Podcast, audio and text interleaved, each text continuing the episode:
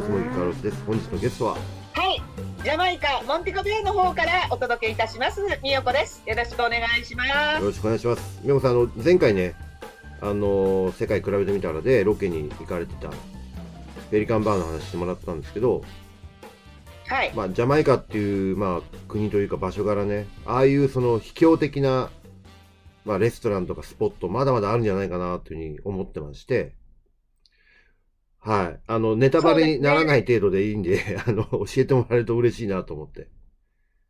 はい、はい。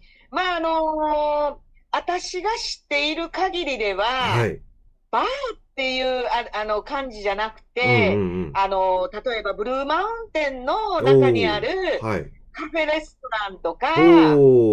あのブルーマウンテン山脈山脈をあの眺めながら、はい。あのーお茶ができるっていうレストランバーでありますとか、あとはまた、あの、大きな庭園の中に、あの、はい。自然庭園の中にあります、やはりレストランカフェみたいな感じなんですけうど、ん。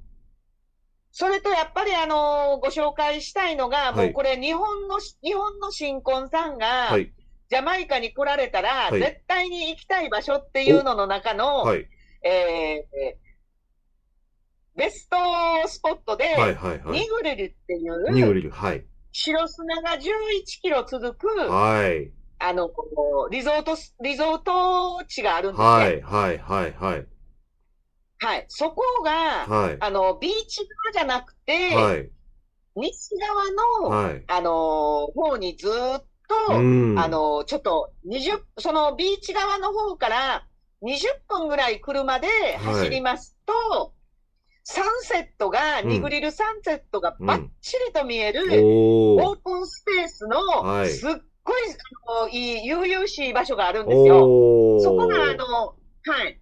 リックズカフェって言って、リックスカフェ。はい。もともとオーナー、はい。もともとオーナーのリックズさんっていう人とうん、お友達が、うん。アメリカから、アメリカのまあ言えばお金持ちですね。えその人がジャマイカにリゾートで来てらっしゃって、はいその場所でちっちゃなパン屋みたいなのがあったんですー。って。ほうほうほうほう。はい。あの、でそこは、そこへ買い物に行ったら、うんうんうわーっていう風になって、はい速攻でその場所を買われたんですよ、その白人が。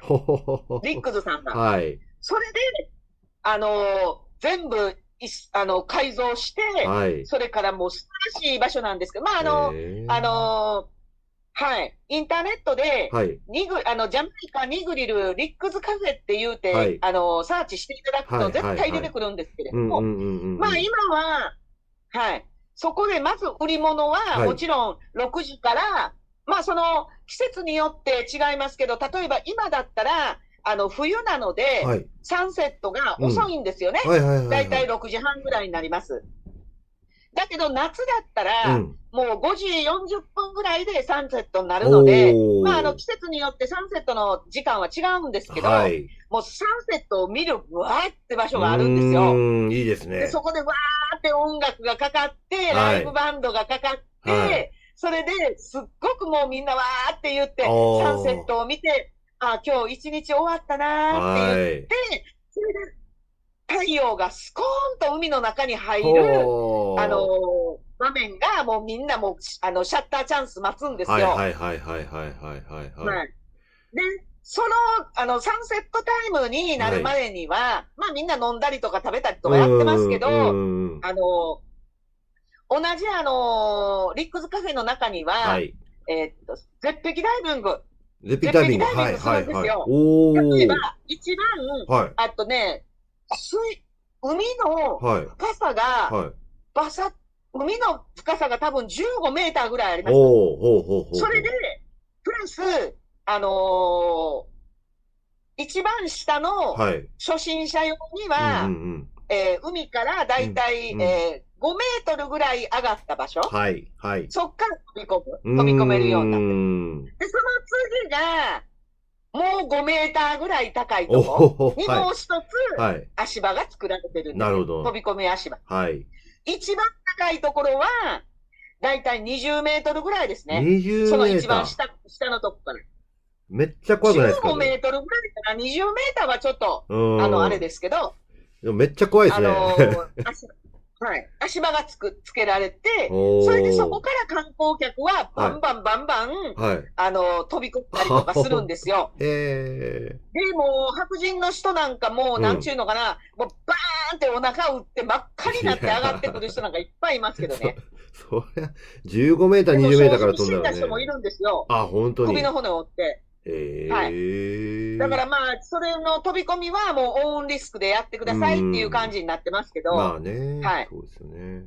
で、そのダイバーがいるんですよね。はいいろんなダイバーが。うんうんうんうん。まあ、あの、予備軍もいるんですけど、子供たちでね、うんうんうんチップもらうために。はい。あの、でも、一番上手い人が3、4人いるんですよ。で、その人たちは、その隣に立ってる、はい。高い、はい揺れる木、揺れる木があるんですけど、ほ細くて揺れる木、はいそこまで登っていくんですよ。う。だからもう、その、あのー一番上の観光客が飛び込むとこから、だいたい20メートルっていう、あの、マークが。マークが付けられてるんです。はい、はい。で、そこに登って、うん。バーンってくる、あのーダイビングするんですけど。そこを、はい。そこに、あの、みんなね、えっと、じらされるんですよ。はい、はい、はい。その、あの、ダイバーが、えっと、なんか、バケツ持ってはい、チップを集め出すんですよ。はい。そのチップは50円、50円でも100円でも、はいはいそれでもいいんです。集める、あげれば、はい。ただでやってもらうよりはね。うんうんうんうん。でも、自分、うん、はい自分たちの、あの、大体あのなんていうのかな、あの、許せる価格になったら、うんうんうん。ダイバーはその木に上がっていって飛び込むんです。あ、そうなんですね。一人一人ね。ええはいそういうようなリックスカフェっていう、はい海をやはり海をテーマにした、うん。あ、の、そういう珍しいロケーションの、はい。あの、レストランバーになりますなるねほ。どですね。あの、はい。まあ、ね、先日のその、あの、ペペリカンバーもそうなんですけど、まあコロナと前と、前とね、今では結構お客さんも違っているのかなという気もしてるんですけど、観光客って今入ってますか？そういうところは。いやーもうね、あの、観光客は予約したくても、うん。もう例えばアメリカのあの、バイデンが、うんジャマイカ、ジャマイカは危険国って言ったりとかあ、ね、本当に。それとか、飛行機乗る前にはい。陽性になったうとか、ーん。だから、間際、間際ドタキャンっていうのがあると思いますあよ。本当に。はい。日本人も、あのーうん一番最後うに、ん。あの、実はあの、ジャマイカの、あの、在ジャマイカ日本大使館の大使と、ちはいょっと、こう、あの、いろいろミーティングさせていただいたんですけど、どうしたらまた、ええ日本、はい。どうしたらまた日本人を呼び返せるかなっていうお話になって、はい。あの、あの、はい。それのお話だったんだけど、まずコロナが終わらないと、ね私自身でも、日本からジャマイカに往復するのに500 US ドル使ったんですあよ。はいはいはい。検査だけで。検査だけでそんね。なことやってると、うん絶対日本人増えないと思いますし、また、あの、遠いのうで。よっぽどの長期滞在、はい例えば、2、3週間以上うんを入れる人はいいですよ。おすすめします。ジャマイカに来られることをね。うんうんうんうんうんだけど、やはり、いい10 2週間以下、うん10日ぐらい、うん。はい。それではちょっときついんじゃないかなって思いますね。まあね日本から往復考まあえると。そうですね。今の条件はね。そうですよね。はい。うん。だから、最後に、はい。日本、もう、私が観光ガイドでやってた時代は、うん2万5千人来てたんですよ、年間。おー、はいはいはいはい。はい。一日、その時、その当時は、あのージャマイカ、モンティゴベイに、ええ。日本の旅行会社が6社あったんです。そんなにあったんですか？はい。それで一つの会社に最低でも、うん。えーっと、最低でも5人、最高で30人いたんです。社員が。はい。おー。各観光地、観光地にリブインしないといけないから、お客様の接待で、はい。はい。あの、ケアでですね、うん。はい。それで全部派遣されてたりとか、その当時は2万5千人ぐらい来てたんですよね。はい。ではい。毎日毎日あの観光客のハネムーンとか、うんうんうんうん結婚式があったりとか、はい。はい。私はもうだから観光ガイドで毎日毎日、うんうんうんうんあの、走ってましたけどね。だんだんだんだん減っていって、はいこの5年間は2000人を切りました。十、うん？十分の一以下。年間2000人。お今はもう、この2年間、ー。はい。年間に100人観光客という意味ではね、はあ。来てないと思いますよ。じゃあもう、ほとんどゼロに近いですね。はい。そうすると、あれですか、その、でもあはのーあの、キングストンの方はわかりませんけれどもね、ええキングストンには日本の旅行、あの、あの、安宿をしてらっしゃる、はいゲストハウスしてらっしゃる人がいらっしゃるんでい。すよ。ええまあ、そういう方々は、あのーちょこちょこと、まあ、うんあのー日本人だけではなく、ヨーロッパの人とか、はいはいまあ、あの、いろんなところの人、ま、うん前は、うんうんうんあの、ジャマイカ人とか、他の国の人はシャットアウトだったんですよ。はい、はい。トラブルが多いから。ええだけど今なんかは、やはり、そういうことを言ってられないので、そうですね。あの、いろいろと、こうんう、策を練ってらっしゃるみたいですけどなるね。ほど。あの、さっきね、あの、モンテゴベイで、昔はまあ、日本系の旅行会社6社ぐらいあったって話ですけど、今は何社ぐらいあるんですか、ゼロ。ゼロ はあ、というかね、はい皆さんが、ゼロでも、ご自分たちで、ブッキング .com やら、ホステル .com やら、うーん。そん、な、あの、あの、まあねエアーホステルっていうはいはいはい風にして、うんうんうん。あの、ご自分たちで来るじゃないですか。まあ、そうですね。